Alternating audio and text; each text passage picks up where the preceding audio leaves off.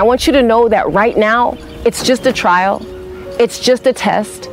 The things that seem to hurt you and make you feel like you can't put one step in front of the other, it's just something that's going to happen to make you stronger. The Icons is a show about leading our lives, our work, and our businesses to the next level and learning from those who achieved iconic success in the iconic locations that bring their stories to life. And today's show is with Chaunté Lowe. Now, I'll introduce Chaunté as an athlete, but really, that's just the start. I don't think we've seen an athlete like you before. Chaunté Lowe, welcome to the Icons by Motiversity.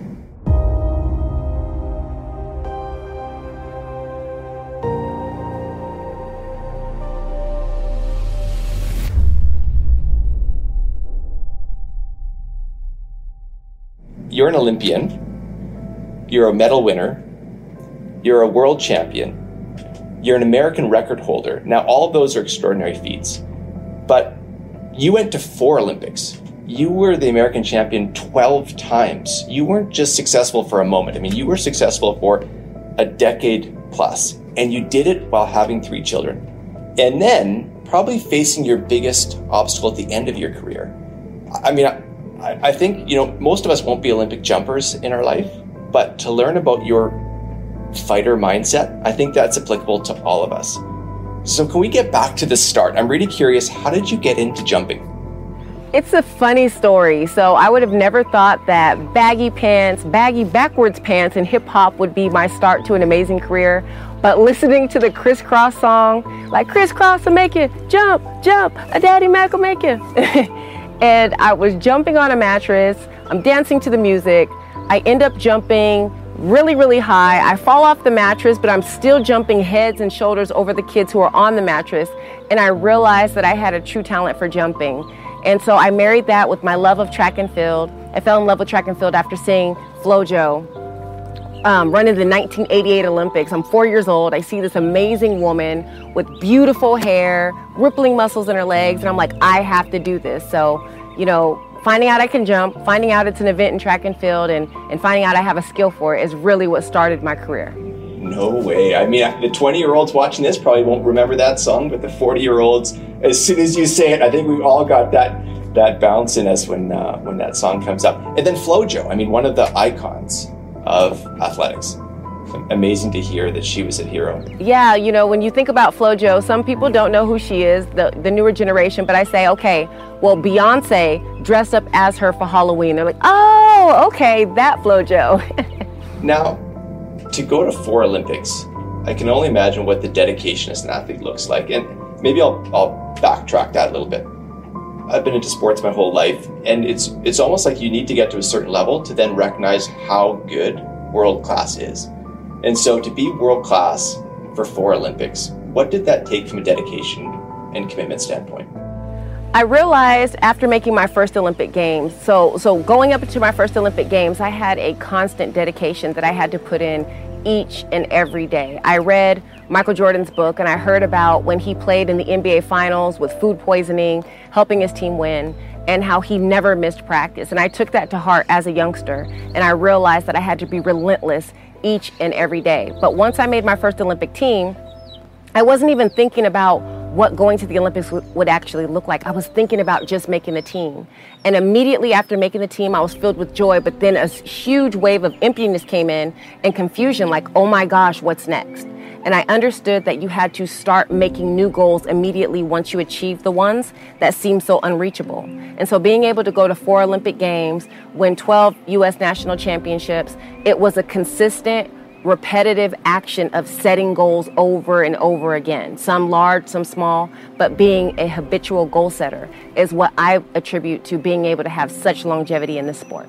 You know, Chaunté, I think that's fascinating to hear about how as soon as you're reaching one goal, you're starting to think about the next goal, and that it's a constant evolution of kind of raising the bar height. I mean, pardon the pun for a high jumper, but uh, you know, many of us can create goals, but then when it comes down to the Monday morning where I've got to get out of bed and do something about it, that's where we get stuck. How did you turn a goal into the daily routines that allowed you to be successful? Yeah, so, you know, the first thing I realized is that you have to write it out. It's easy when you get tired to kind of fall short of it and say, you know what, eh, I was just playing around. But when you write it down, there's something about putting pen to paper that makes it concrete. And it's kind of like making a promise with yourself or calling yourself out. When you write it, you you really have to follow through with it. And I always tell like my friends, my family, or anyone that I'm mentoring is that it's about beating the tired man. Like don't let the tired man beat you. A lot of times just putting your feet on the ground and taking those steps is the hardest part. And so if you can get past that, usually if you have it written down, you can get you can beat the tired man, then you'll finally start building those habits where you could continuously work towards your goals. Tired man, I've never heard that before. you know what's interesting is that um, you think about the, the world's leading level of high jumping, and then what it comes down to is that thing that probably all of us can connect to writing down a goal.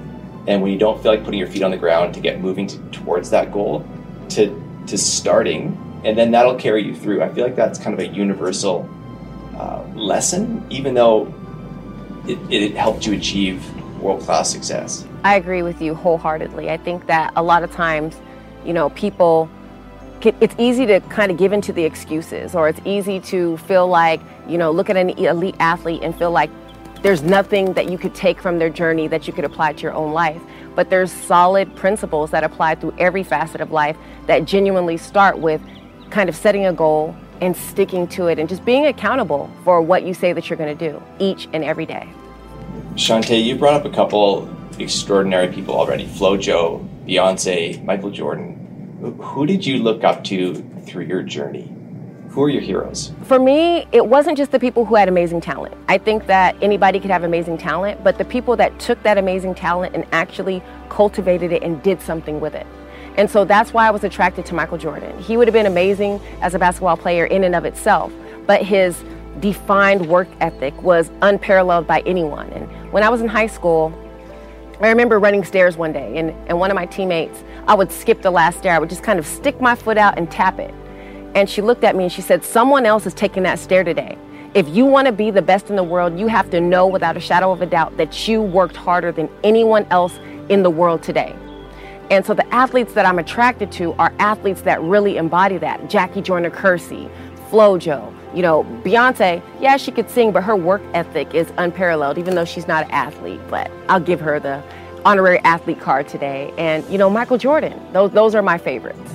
You know, it's, it's, a, it's an interesting point, right? We see Beyonce's ability to dance. We see Michael Jordan's ability to jump. What we don't see is the hard work, right? We don't see that kind of innate drive within them. And so for you as an athlete to pick up on that kind of unseen skill, that unseen strength, it was pretty uh, astute of you early on. So when you think about those heroes, you now sit in a chair on a track in Orlando with thousands watching, calling you their hero, looking up to you. What's your message to those who may be feeling like I haven't gotten started on the right track, or I am being beaten by the tired man, or need some kind of motivation? What's your message to those who are now looking up to you? So, my greatest message that I could give anyone is, and it's a track analogy, but it's stay in your own lane. And I think a lot of times that we try to go outside of what we're naturally drawn to, what we're naturally gifted at, and we try to find something else that doesn't necessarily fit our skill set or something that we don't have a passion for because we see someone else doing it. But each of us are uniquely made, and, and, and we have talents and different things that we love. And when they say that you, when you find something that you love, and you do it as your work, you never work a day in your life. So for me, I jumped everywhere that I went. If I tried to compose a symphony, I would have struggled. and so I think that when you think about, you know, what you want out of life, where you want to make your mark, you have to start figuring out who you are. And so my first step is always to figure out who you are. Where can you be great? And not and when you do that, you have to put the blinders on. Don't look at anyone else because nobody else can tell you how to be you. And I think that, that that's really what's catapulted me through all the different years of trials, tribulations. I dealt with homeless, homelessness and poverty growing up, domestic violence, growing up in a home with a lot of drug abuse and alcoholism. But I had that vision of going to the Olympics and I had that that skill of jumping. I put those two things together and it was really the thing that pulled me through those difficult times. And I think that when people have those difficult times, you have to have something that is that brings hope and joy and and has the power to propel you through difficult situations because each and every one of us has them. But we have to be able to see outside of it. And when we lose hope, that's when we feel like giving up. Chaunté, I have to admit, I've done a, bunch of research into your success. I didn't know about your upbringing. Um, and I appreciate you kind of letting me into a bit of your world and your upbringing. What can you share about growing up? Um, I'm curious. Yeah, so, you know, after I watched that Olympic Games when I was four years old, I kind of think of it as like, okay, that was God's grace of giving me something to hold on to because at that time period, my mother met my stepfather. Um, he was a very, very um, victimized, well, I'm not going to say victimized, he was a very strong alcoholic, a strong football player who um, used my mom as his punching bag. And being a young girl, seeing my mom abused so violently um, left its mark on me. So going to school was my escape. I realized that education was the only way that I was going to make sure that that I didn't live up, I didn't grow up in a household where my kids were wondering where their next meal was going to come from. I wanted to make sure that I put myself around people that didn't value alcoholism or drug abuse and I really started paying attention to the university system and seeing that when people genuinely put action to the point of wanting to change their lives, they went and dedicated themselves to education. And so that's what helped me find that I wanted to go to school too. And I, and I really started finding school as my sanctuary. It was a place where I could, you know, develop in athletics and sports, but also to train my mind to be an intellectual so that I wouldn't have to repeat these cycles of abuse in my own life. Thanks for thanks for sharing that. I mean, again, it's one of those maybe those universal lessons that probably connects to a lot of people. As as devastating as it is to to be raised in a home where there's abuse going on, addiction going on. Um, I think a lot of people probably connect to that, and and maybe wonder, am I just going to perpetuate this cycle, or or can I break it? And you talked a lot about kind of hidden strengths, things that people can't see, work ethic, uh, discipline. Where do you think that switch went for you to say, I'm not gonna, I'm not gonna perpetuate the cycle. I'm gonna break the cycle. What was that skill within you to see that, recognize it, and actually be able to do it? It's funny. I think when I was young, I had a strong sense of mind, body, and spirit. And I realized that nobody could influence my thoughts in my own mind. And I have this thing that says, you grow the seeds and kill the weeds. And so the things that brought me joy or brought me peace or brought me a sense of normalcy that, that sparked hope inside of me, I would fuel those things with the things that I said, the books that I read, the movies that I watched. I would really find ways to fuel those. But then when there was that negativity where people would say, you know, do you know the odds of making it to the Olympics? Do you know the odds of this and the odds of that? I would immediately take that information that I had and refute that in my own mind. And, you know, faith was a huge part of my upbringing. You know, just being able to go to church with my grandmother and feel like there's something bigger than myself that, that would help lead and guide me out of um, some turbulent situations. I, I realized that all three of those areas of my life had to be good in order for me to be good. And I think that, you know, with everything that we've went through with the COVID-19 pandemic, it's it's shined a huge light on the people that are living in households of domestic violence and abuse.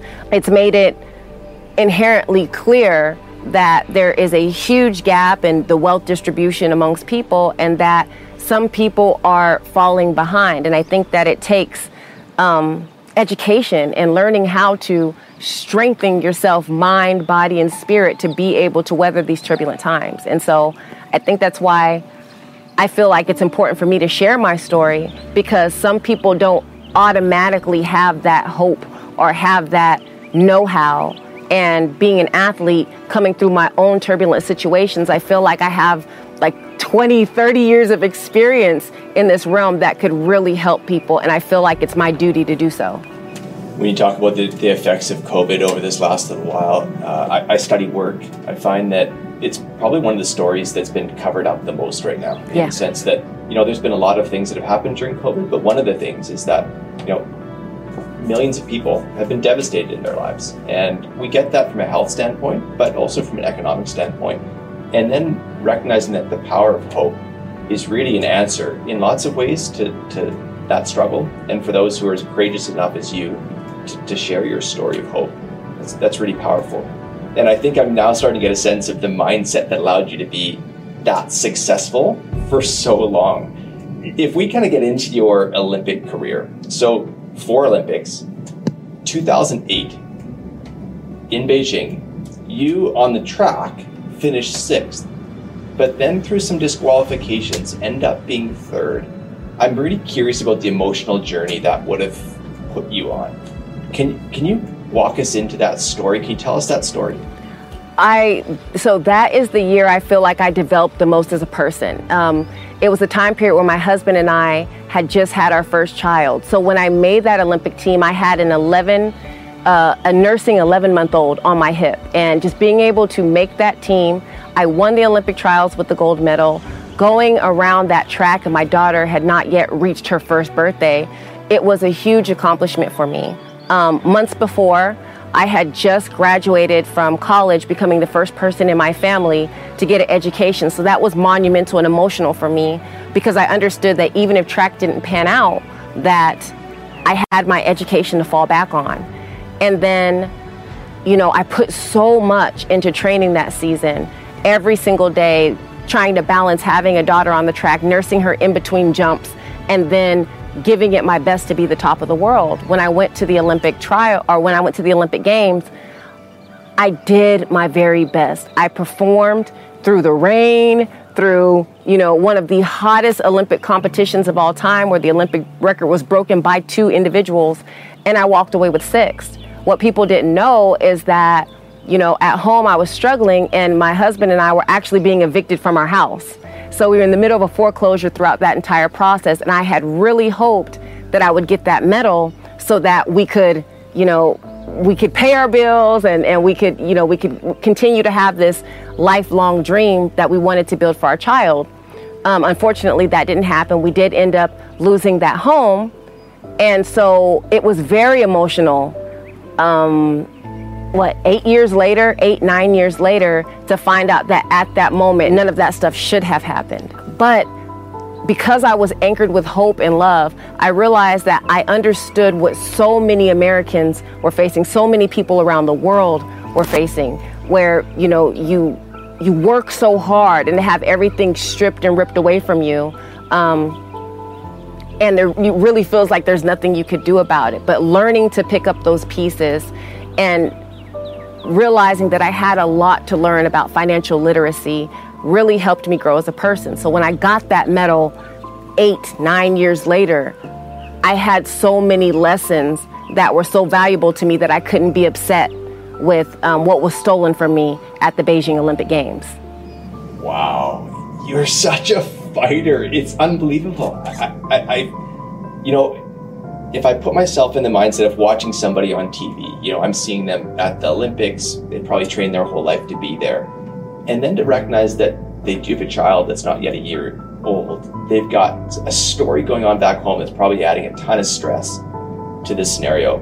And, and then on top of that, dealing with all the politics and all the stuff that's happening within that sport that that is cheating, that is all sorts of things that would be adding um, emotion to that. I mean, it, it speaks to your uh, your strength, your mental strength.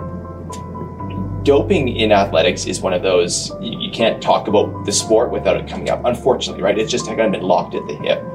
What's your take on doping as a professional athlete? So, I remember when a lot of the doping scandals started coming out, and I really started hearing a lot about it during my 2004 Olympic um, trip. And I learned that there was a lot of people being accused of doping, people that were getting caught doping, and that was really my first introduction into it. So when I went back home and I went talked and went and talked to my coach, I was like, "Man, it's unfair. People are cheating. Like, how am I going to compete?" And he told me something that changed my life. He said, "Look, people are going to do what they're going to do. You can only control what you're doing. If you mentally tell yourself that everyone else is cheating, you're already telling yourself you can't beat them." So it's better for you to, to assume that they're not cheating and figure out how to beat them with your hard work and your work ethic. And so from the very beginning, I got amazing advice that put me on the right track to not so much focus on what other people are doing. Now, when I have the opportunity to speak out or have a voice in transforming legislation or the processes that they use to catch um, people that are doping and cheating, I absolutely weigh in. But for my mental state, I have to assume that everyone is clean until proven guilty so that I could convince myself that I could win and I could beat them. I am a fundamental believer that anything that happens in the dark will eventually come to light. And I believe that happens with your, when you're doing bad deeds or when you're doing good deeds. And so that lesson enabled me to win. Eventually, the test did come back positive, that I was able to be rewarded with an Olympic medal in front of millions of people with my family by my side. And the people that were doping and cheating, they had to bear that shame. And so I think that when it comes to what other people are doing, you have to persevere and know that eventually you will get your reward, and eventually those that are doing wrong will get um, what's coming to them for that. I hope that sinks in for for a lot of us listening, me included. I mean, I feel like you know, there's so many moments in life when it feels like you can get down, and you can get down at others, and and probably to a certain extent that's justified. But then what's the reaction? And to internalize your opportunity to, to use that as drive, and and you did over and over again found, find a way to ter- internalize things and use it as drive as opposed to a reason why you couldn't.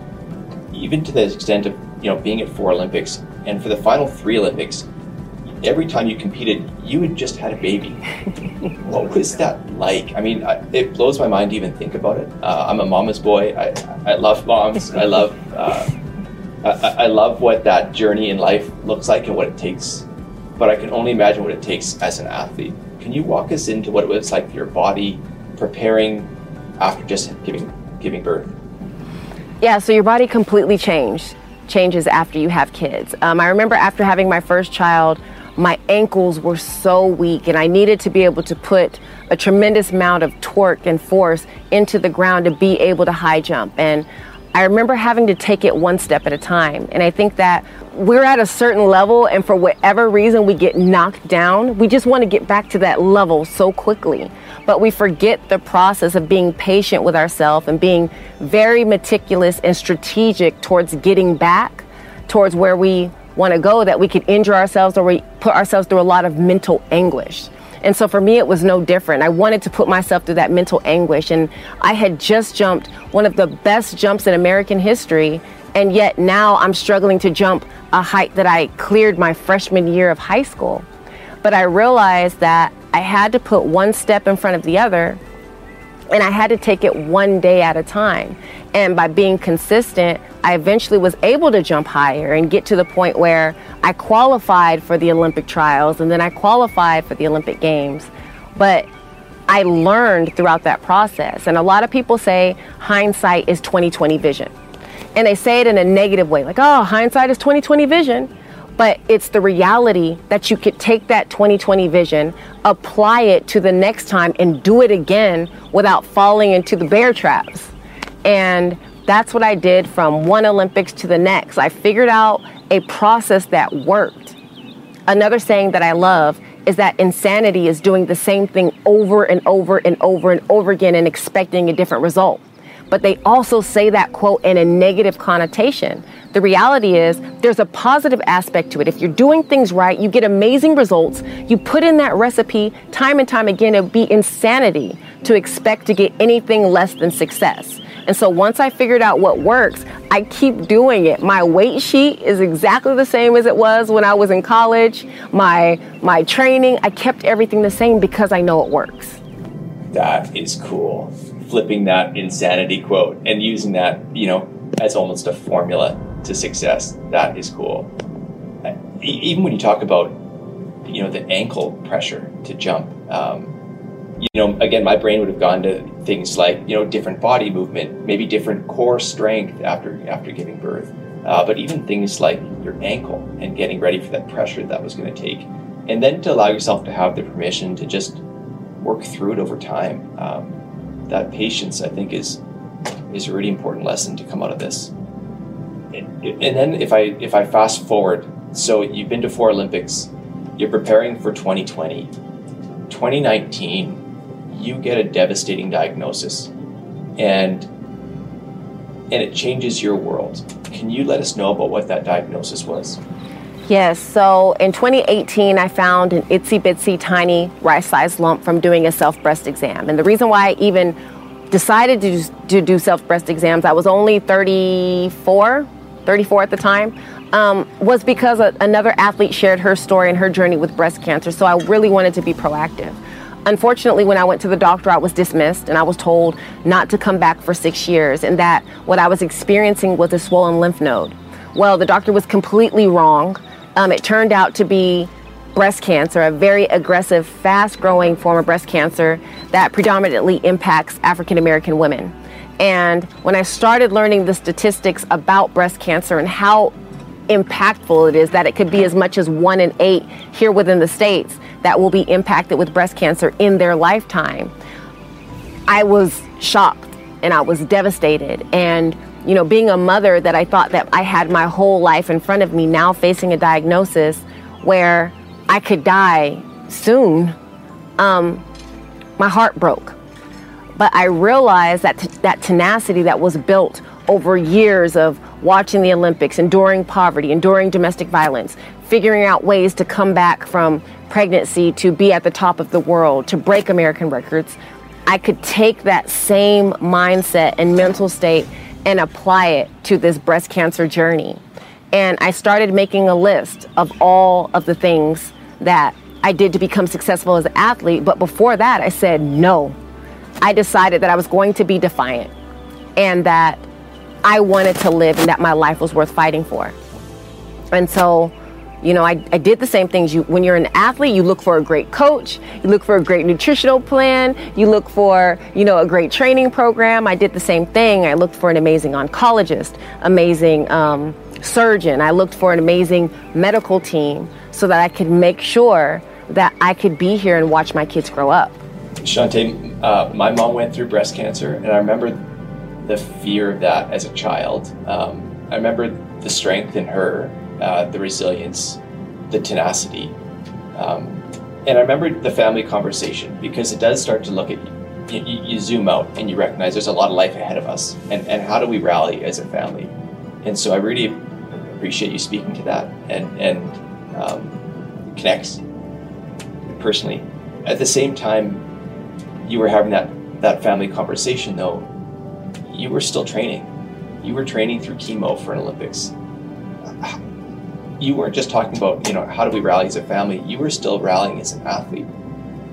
How did you juggle both those pieces? and did it help work through it, or was it actually, you know, too much to take on? Well, first of all, I'm so sorry that you had to go through that. Um, it's definitely very devastating and, and difficult.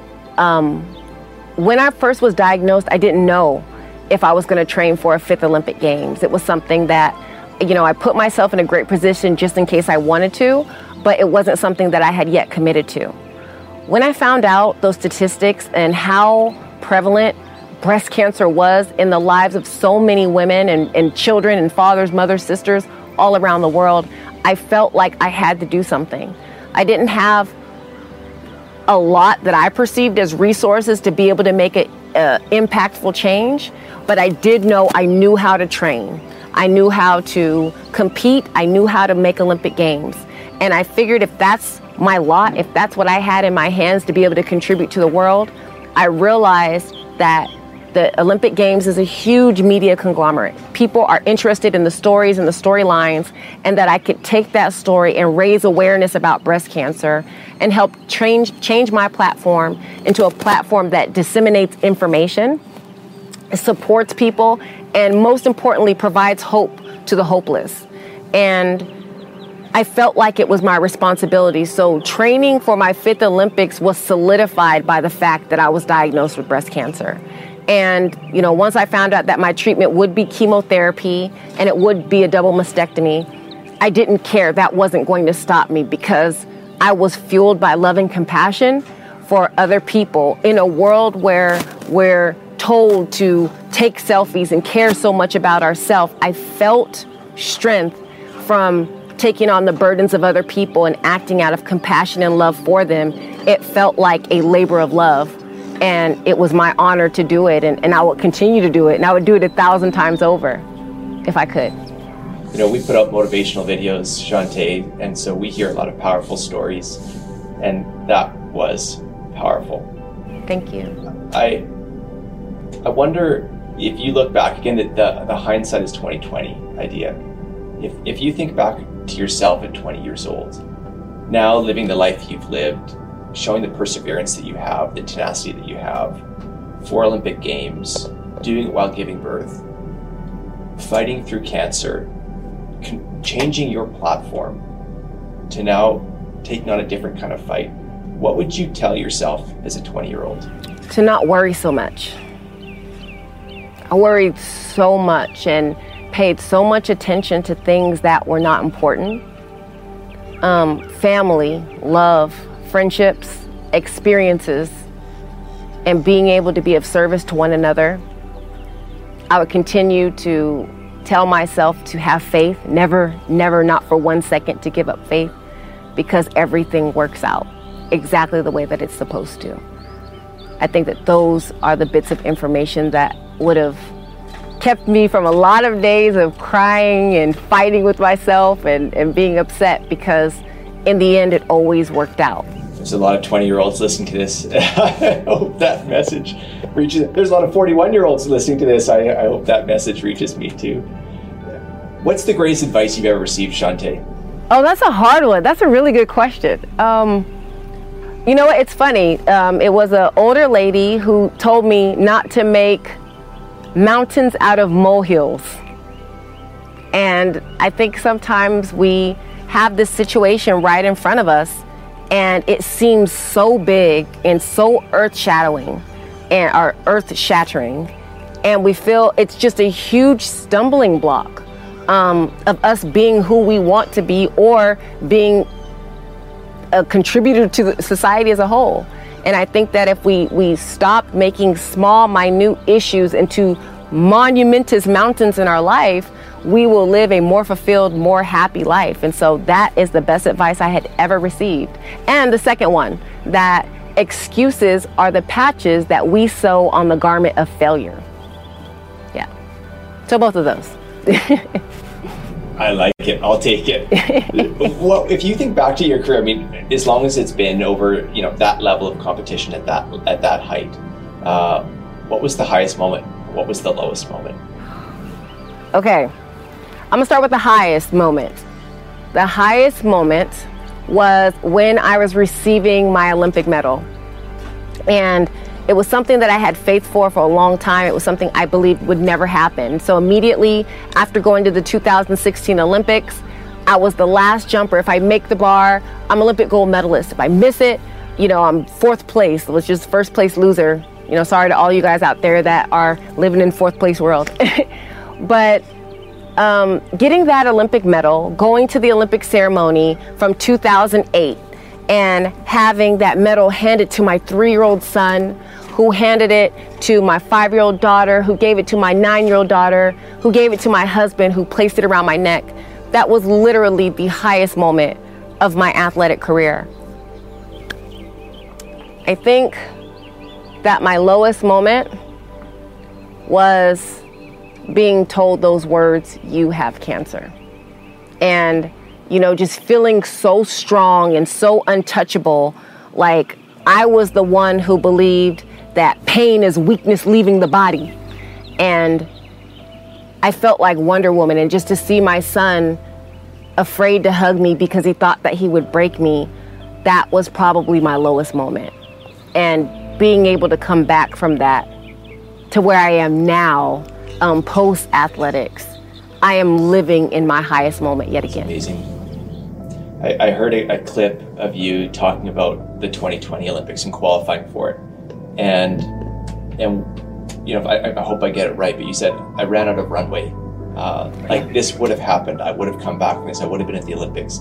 We just ran out of time, yeah. essentially.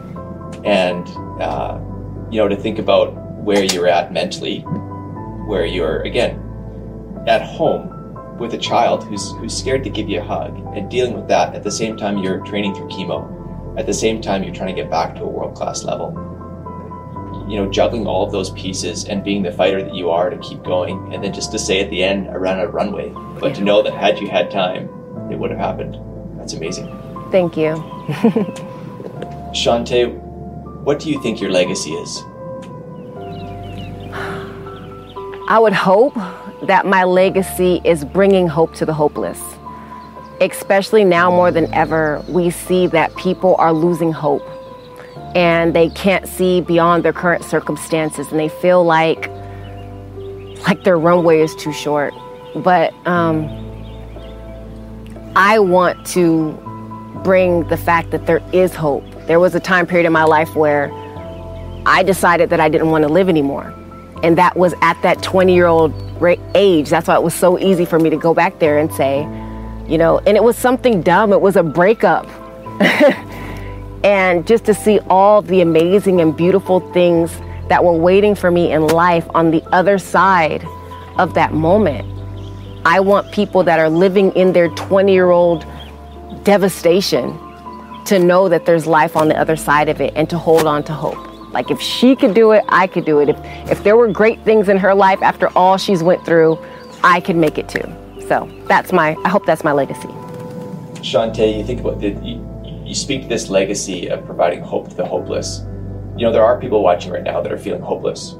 What would be your message directly to that person who, who needs to hear it in this moment?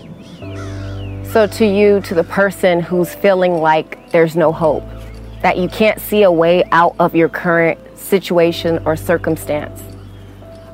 I want to say first that I'm sorry that you're going through whatever trial it is that you're going through right now. It's not fair and you don't deserve it. But there is hope on the other side of this trial. I want you to think about those feelings, those times where you felt happiness, where you felt joy, where you experienced love in a way that you never thought you'd be able to experience. And I want you to hold on to those moments and think about your future and think about having those moments of love and joy and laughter and peace again. And I want you to know that right now, it's just a trial, it's just a test. The things that seem to hurt you and make you feel like you can't put one step in front of the other, it's just something that's going to happen to make you stronger. You don't have to get from how you're feeling right now to immediate joy and laughter. It might take time. But all I'm asking you to do is put one foot in front of the other and grasp onto that hope with everything that you have and know that this too shall pass. Chaunté, what's next? What's next for me? yeah, what's next for you? I mean, the, the, the person who reaches goals and as she's reaching it, creates the next goal. What is next? What's the next goal? So, I have learned that I'm a storyteller. I love telling stories. I love talking to people. I love making them laugh. But more importantly, I love giving them life changing lessons that um, help them. So, I've been doing motivational speaking. I've been talking to corporations, nonprofits, organizations, large and small, and just sharing the stories of my life, but also giving these groups tools that they could use in their own life and finding ways to really become an elite and Olympic athlete of storytelling because I believe that, you know, my legacy happens only if I put action to it. It's not going to happen by accident. And I've just been speaking every day. And there's some athletic endeavors in my favor. I'd love, love to try new things that I've never done before. But most importantly, I'm loving on my kids. I'm loving on my family. I'm watching them develop into athletes and, and young adults um, vacationing and spending time with my husband and, and just really being, you know, a person that could help people see the light in the world. You are a storyteller, and thank you for letting us into your special story today. I think that probably, you know, whether you're a mom, you're a 20 year old, you're an athlete, you're somebody who's feeling hopeless right now, there's probably many different ways that people heard that, and it was helpful for, for all who listened in you know, we talk about the icons as being this show to learn from people who have achieved iconic success. And uh, what always grounds me is that the lessons they have are, are surprising. Surprising because they offer, you know, sometimes simple discipline to things that feel overwhelming, but also they offer, you know the personal side to these storylines that we see. And i really want to thank you for letting us into the personal side of your storylines. Uh, it's been an honor for me to have this conversation. And for all of our listeners thanks for tuning in. We're excited to have you hear this conversation and future conversations we have coming up. Chaunté lowe thanks for joining the icons by motiversity. Thank you. Bye.